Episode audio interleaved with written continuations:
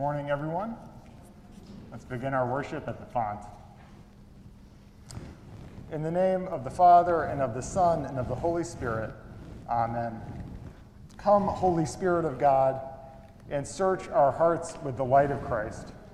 Come, let us return to the Lord and say, O King enthroned on high, filling the earth with your glory, holy is your name, Lord God Almighty.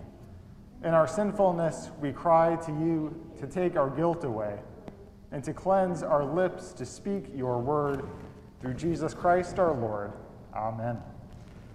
Dear friends, in the mercy of Almighty God, Jesus Christ was given to die for us, and for his sake, God forgives us all of our sins. As a called and ordained minister of the Church of Christ and by his authority, I therefore declare to you the entire forgiveness of all your sins. In the name of the Father, and of the Son, and of the Holy Spirit. Amen.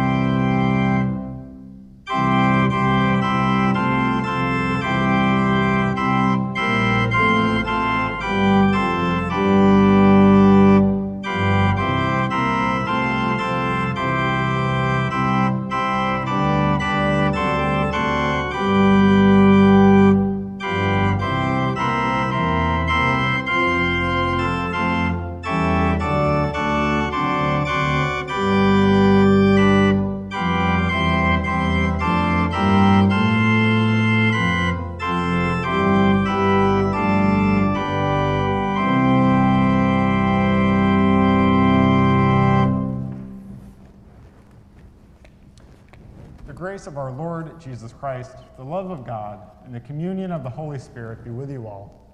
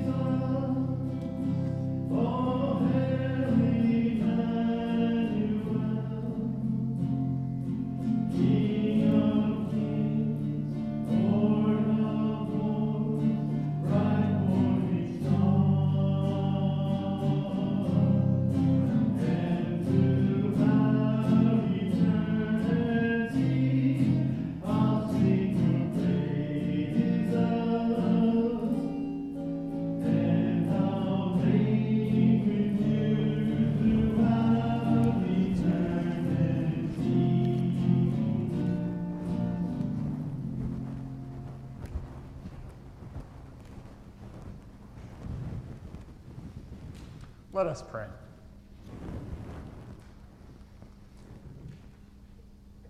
Almighty and ever living God, you anointed your beloved Son to be priest and sovereign forever. Grant that all the people of the earth, now divided by the power of sin, may be united by the glorious and gentle rule of Jesus Christ, our Savior and Lord, who lives and reigns with you and the Holy Spirit, one God, now and forever. Amen.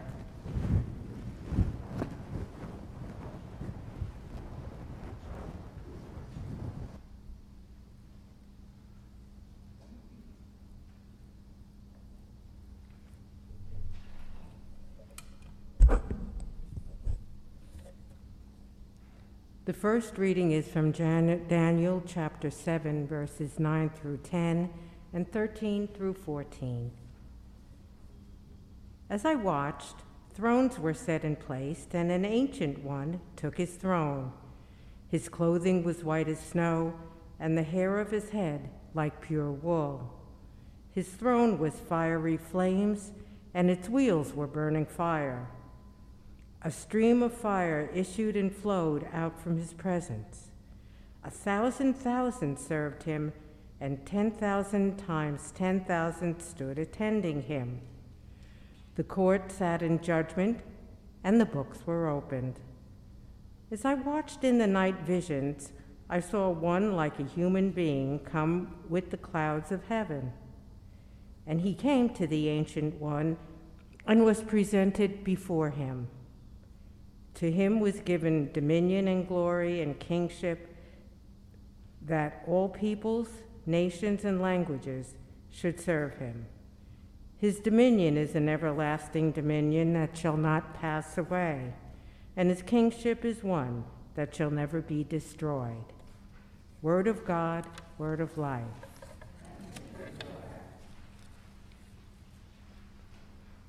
Please read responsively with me Psalm 93. The Lord is King, robed in majesty. The Lord is robed in majesty and armed with strength. The Lord has made the world so sure that it cannot be moved. Ever, since, the world began, your throne has been established. You are from everlasting. The waters have lifted up, O Lord. The waters have lifted up their voice. The waters have lifted up their pounding waves. Mightier than the sound of many waters, mightier than the breakers of the sea. Mightier is the Lord who dwells on high. Your testimonies are very sure, and holiness befits your house, O Lord, forever and forevermore. The second reading is from Revelation chapter 1, beginning at the fourth verse. Grace to you and peace from him who is, and who was, and who is to come, and from the seven spirits who are before his throne, and from Jesus Christ, the faithful witness, the firstborn of the dead, and the ruler of the kings of the earth. To him who loves us and freed us from our sins by his blood, and made us to be a kingdom, priests serving his God and Father. To him be glory and dominion forever and ever.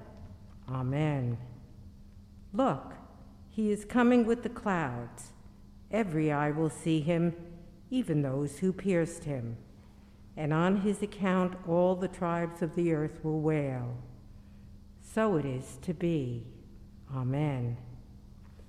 I am the Alpha and the Omega, says the Lord God, who is, who and who was, and who is to come, the Almighty.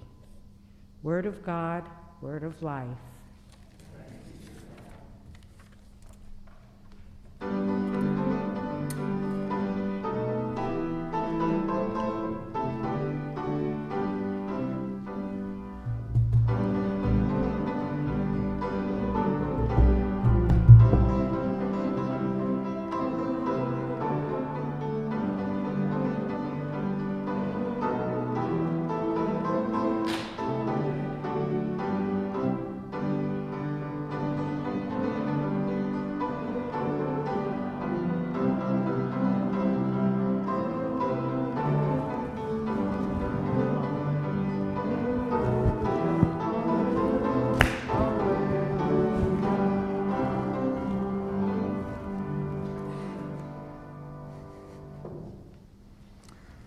This is the Holy Gospel according to St.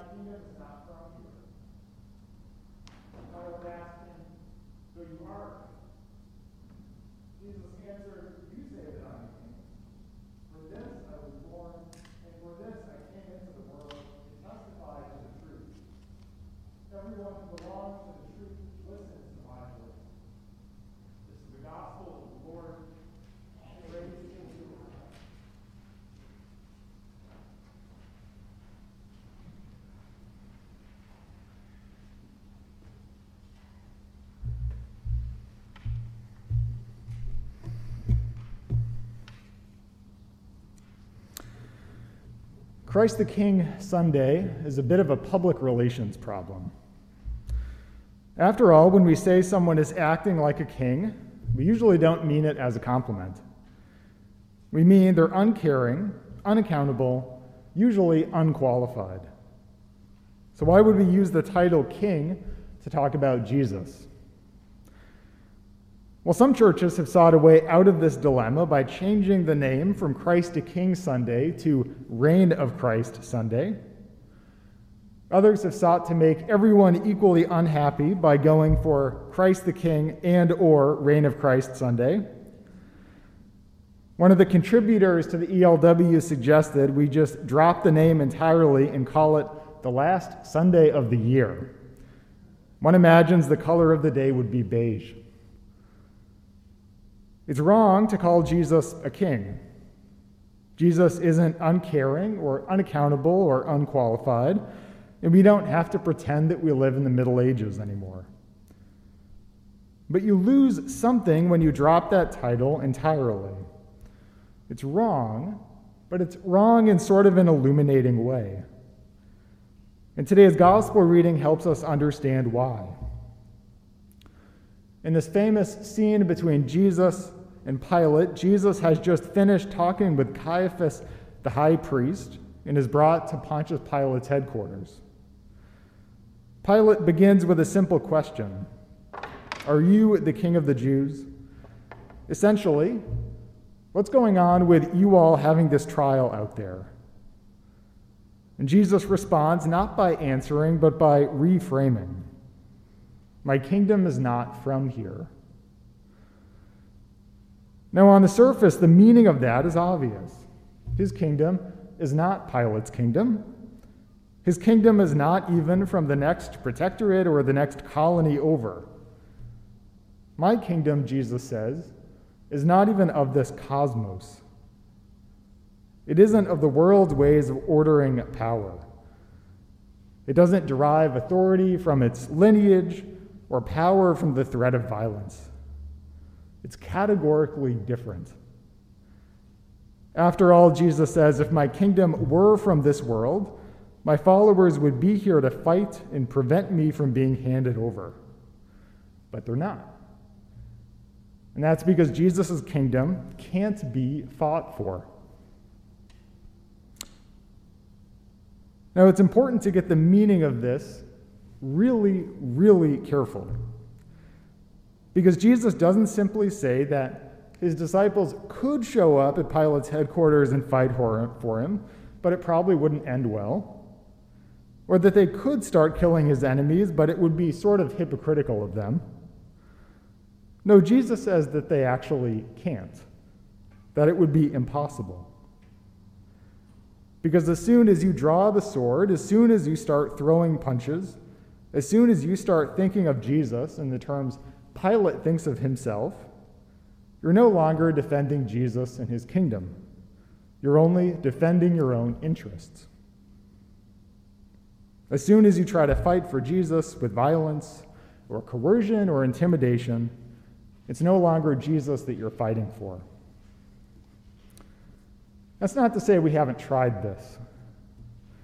In the Middle Ages, back when people used king as a compliment, Christians marauded their way through the Holy Land, leaving a path of destruction in their wake. And we've rightly lamented the Crusades as wasteful and violent. But back in the 1980s, the Lutheran theologian George Lindbeck took it a step further and said that they actually made Christian truths false. When we gather at table and say Christ is Lord, that's a true statement. But when the Crusaders said Christ is Lord as they slaughtered people, the statement became false. Truth is self involving, it is in some ways dependent on our own actions. After all, if Christ were Lord, you wouldn't have to resort to violence in the first place. The problem with the Crusaders wasn't just they were vicious or hypocritical, it's that they weren't even fighting for Jesus at all. They destroy not only lives, but truth. Now, that's a pretty dramatic example. I don't think any of us are dealing with crusades, but you can imagine more mundane ways that this plays out in our lives. When we find ourselves in disagreements with others, we often feel the temptation to drop our principles, if only for a moment, to just make things easier.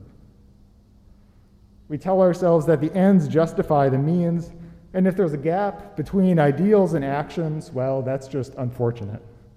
We'll have time to fix it later when it really matters. That's essentially what Pilate does in this story. Pilate stands in for evil in St. John's telling, but his wickedness isn't malicious, it's just expedient. What do I need to do to get through the day? How can I make this problem go away? When Pilate leaves his headquarters and asks the religious leaders why they brought Jesus to him, you can imagine him muttering, What is it now? In her biography of Pilate, Ann Wroe identifies this as the nadir, the bottoming out of Pilate's decision making. Not the decision to crucify Jesus, but his decision to not engage with him seriously at all. After all, Pilate's just been shown an alternative vision of ordering society a cosmic realignment in which money and violence and greed don't rule the day. When Jesus said his kingdom is not from this cosmos, Pilate could ask, So where is it from? Where does your authority come from? Why don't your followers fight for you? Instead, the question Pilate chooses to ask is Wroe's phrase the least interesting to pursue, but the safest to ask. So you are a king. To put it another way, is this something I have to deal with or not? And Pilate's disinterest makes the character of Jesus all the more striking in this. Because in Jesus, there is no gap between ideals and actions. There's no parsing of means and ends, no just kicking the problem to someone else. When Jesus refers to himself as the truth in St. John's Gospel, this is what he's getting at. He doesn't mean that he knows a lot, he doesn't mean that he's a fact. He means his life is perfectly coherent. There's no juggling of ends versus means. There's no distance between ideals and actions. Jesus offers himself to us without having to argue for his authority or claim authority from anywhere beyond himself. So even in the shadow of death, the truth remains. Now, that was all pretty dense. I just threw a lot at you. And you're probably wondering, well, what does this all have to do with me? Well, let me give you two brief ways to think about this. The first one is that the life of Jesus, the life Jesus gives to us, is a life that's free of the anxiety over the worthiness of our calling. What's most striking about Jesus in this interaction with Pilate is how calm he is. This isn't indifference, it's just a kind of confidence that the calling Jesus has been given by the one he calls the Father is enough. It doesn't need Pilate's validation, it doesn't need the approval or endorsement of others. It doesn't need a presentation on why you should take the ministry of Jesus seriously. It doesn't need to be defended. And it's the same with us. That you don't need to spend your life marshaling evidence for why the calling that God has placed on your life is worthwhile. It doesn't need the approval, the endorsement, the affirmation of others. It's enough. Now, God knows there's enough to be anxious about in the world besides that, but we don't need to encounter others anxious about our own integrity. And that's the second thing that this gives us is that Jesus shows us what it means to live with integrity. One of the remarkable parts of this encounter with Pilate and Jesus' life more broadly is that his orientation never changes. There isn't a kingdom of God for the disciples, and a kingdom of God for the Pharisees, and a kingdom of God for Pilate. There's no other Jesus you find out about later. What we see in Jesus is who God really is. And Jesus gives us that ability too. To live with integrity doesn't mean being perfect. It means living so that our ideals match our actions, and more important, being honest about the places where they don't. To live free from anxiety about our relationship with God and integrity in our relationship with our neighbors is what it means to live in the truth of Christ the King and or inhabit the reign of Christ. After all, it isn't right to say that Jesus is a king, but why would you want to say something right when you could say something true? In the name of the Father, and of the Son, and of the Holy Spirit. Amen.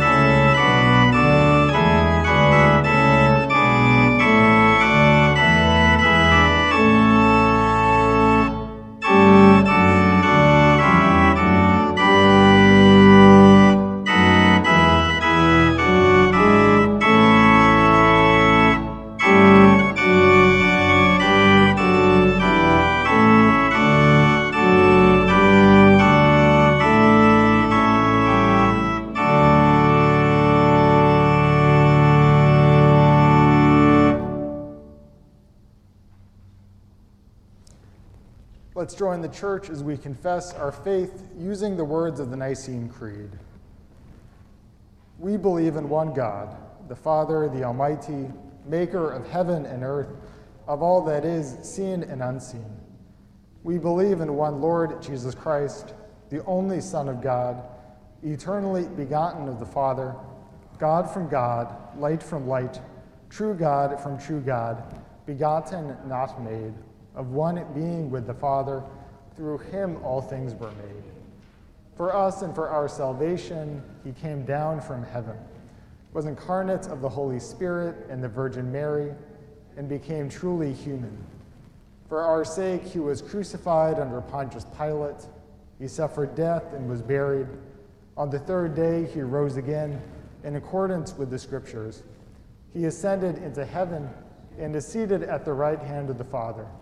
He will come again in glory to judge the living and the dead, and his kingdom will have no end. We believe in the Holy Spirit, the Lord, the giver of life, who proceeds from the Father and the Son, who with the Father and the Son is worshiped and glorified, who has spoken through the prophets. We believe in one holy, Catholic, and Apostolic Church. We acknowledge one baptism for the forgiveness of sins. We look for the resurrection of the dead the world to come. Amen. I invite the assembly to sit or kneel for the reading of today's prayers.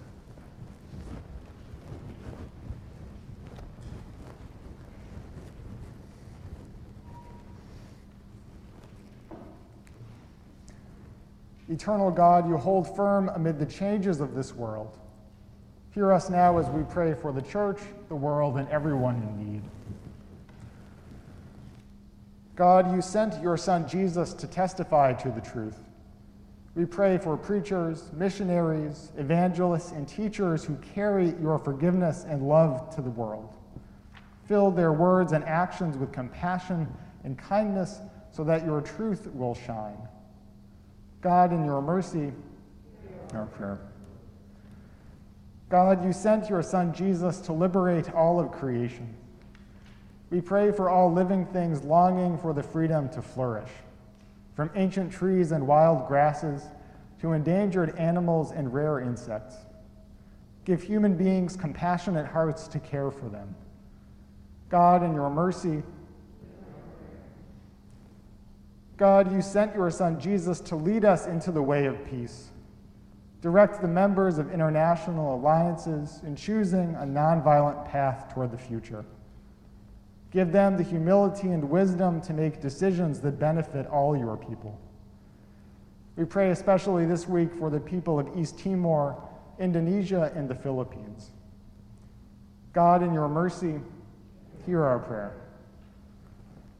God, you sent your Son Jesus to make us into your people, set free to serve you.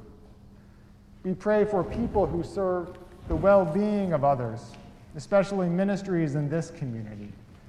If you have any other petitions, I invite you to offer those at this time.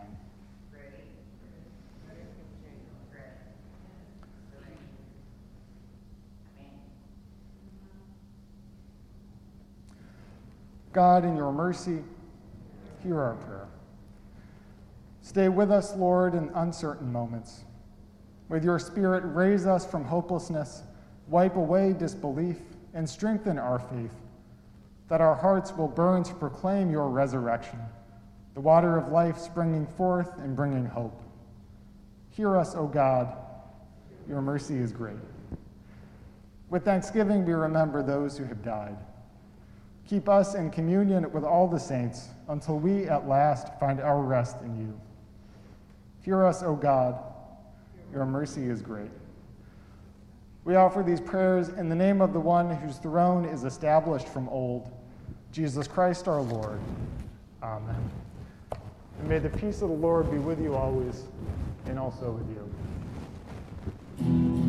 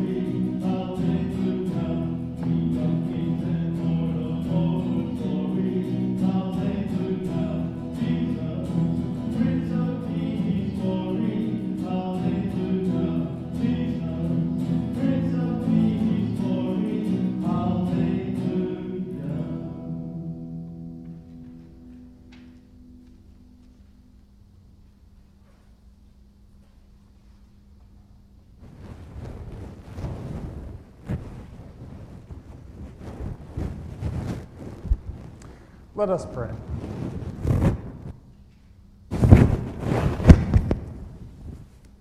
God of all goodness and grace, receive the gifts we offer, and grant that our whole life may give you glory and praise through Jesus Christ our Lord. Amen. Mm-hmm. The Lord be with you. Mm-hmm.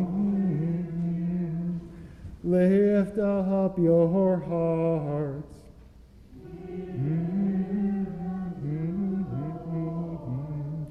Let us give thanks to the Lord our God.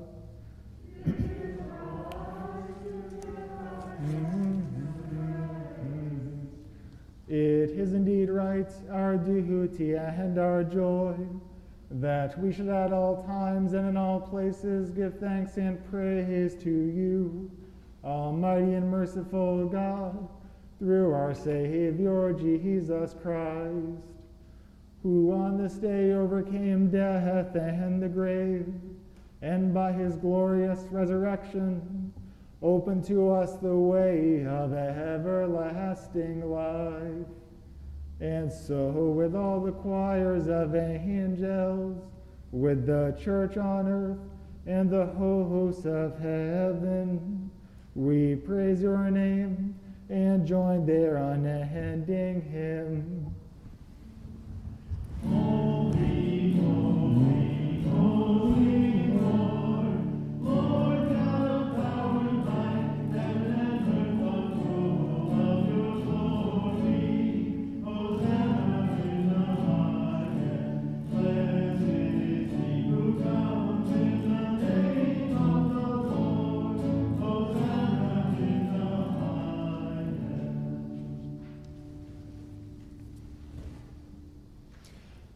We praise you, holy God, our maker, lover, and keeper.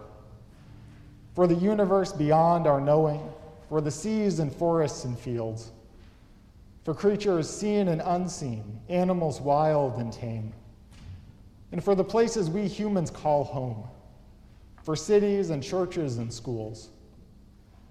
We praise you for your covenant people, for Moses, Miriam, and Aaron, and for centuries of faithful Christians. Mary Magdalene, Peter, and Paul. We praise you, O God, for Jesus Christ, who saves us from sin and evil, who on the night before he died took bread, gave thanks, broke it, and gave it to his disciples, saying, Take and eat.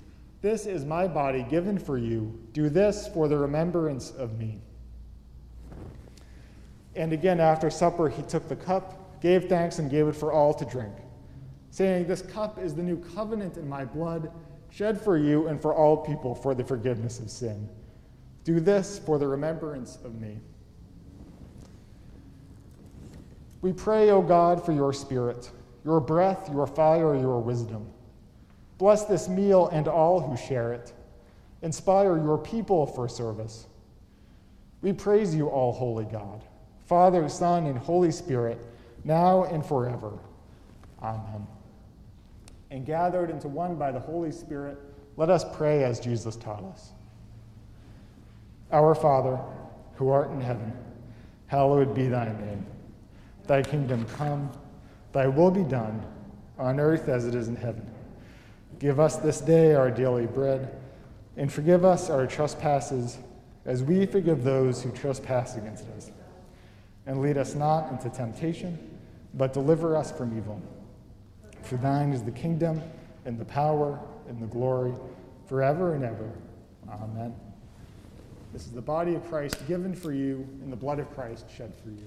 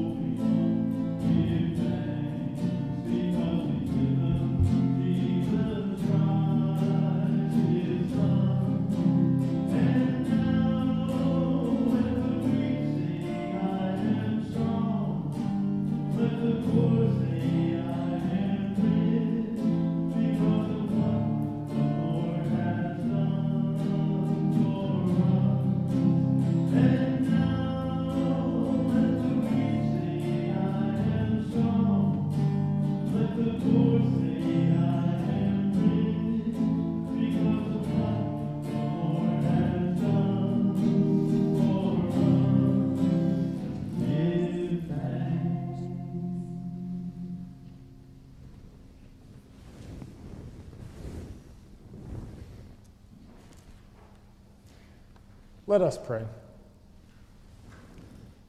God of abundance, you have fed us with the bread of life and cup of salvation. You have united us with Christ and one another, and you have made us one with all your people in heaven and on earth. Now send us forth in the power of your Spirit, that we may proclaim your redeeming love to the world and continue forever in the risen life of Christ our Savior. Amen.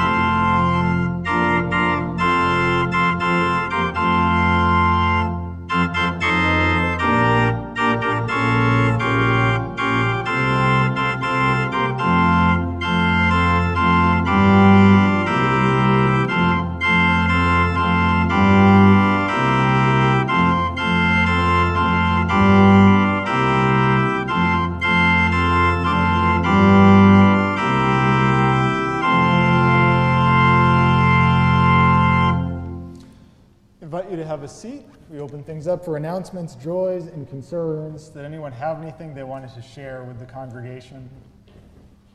Yes, Jason. I would like to invite anyone uh, who would be interested in uh, doing some singing over this uh, Advent Christmas season to come upstairs to the choir loft for just a brief meeting after service today. Looking to put together a group to support our congregational singing through this seasonal time. And would love to have anyone who wants to join. Uh, and if you can't make it today, my email address is in the, the bulletin or the, um, the newsletter for this week, and you can send me an email. Let me know you're interested, and I'll keep you posted about what's coming up next. Thank you. All right, thank you, Jason. Just for the, so it's on the stream somewhere, because you're not here, so you're not going to come to the meeting. But if you're interested in singing around Advent and Christmas, you can reach out to Jason, and he'll send you some information for that. I know we have some people on the stream who are interested. So, uh, was there anybody else? I didn't see anybody. Oh, yeah, Matt.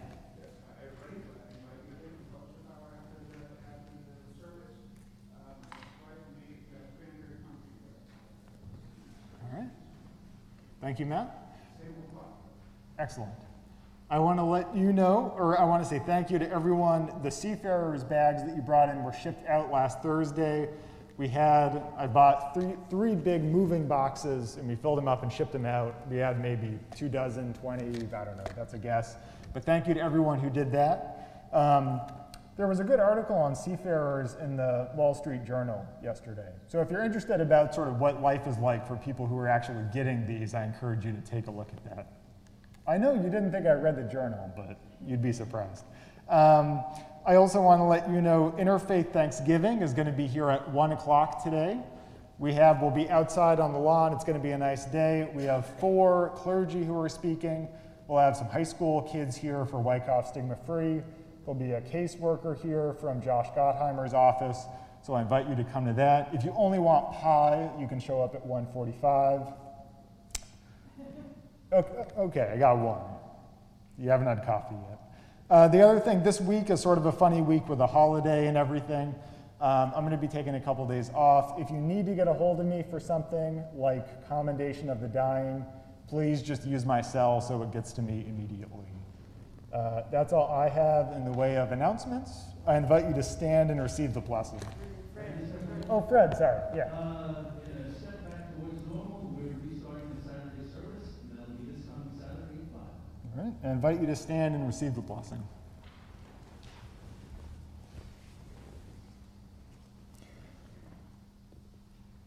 God, the beginning and end, who has written your name in the book of life, bless you and keep you in grace and peace from this time forth and forevermore. Amen. Go in peace, you're free to serve. Thanks be to God.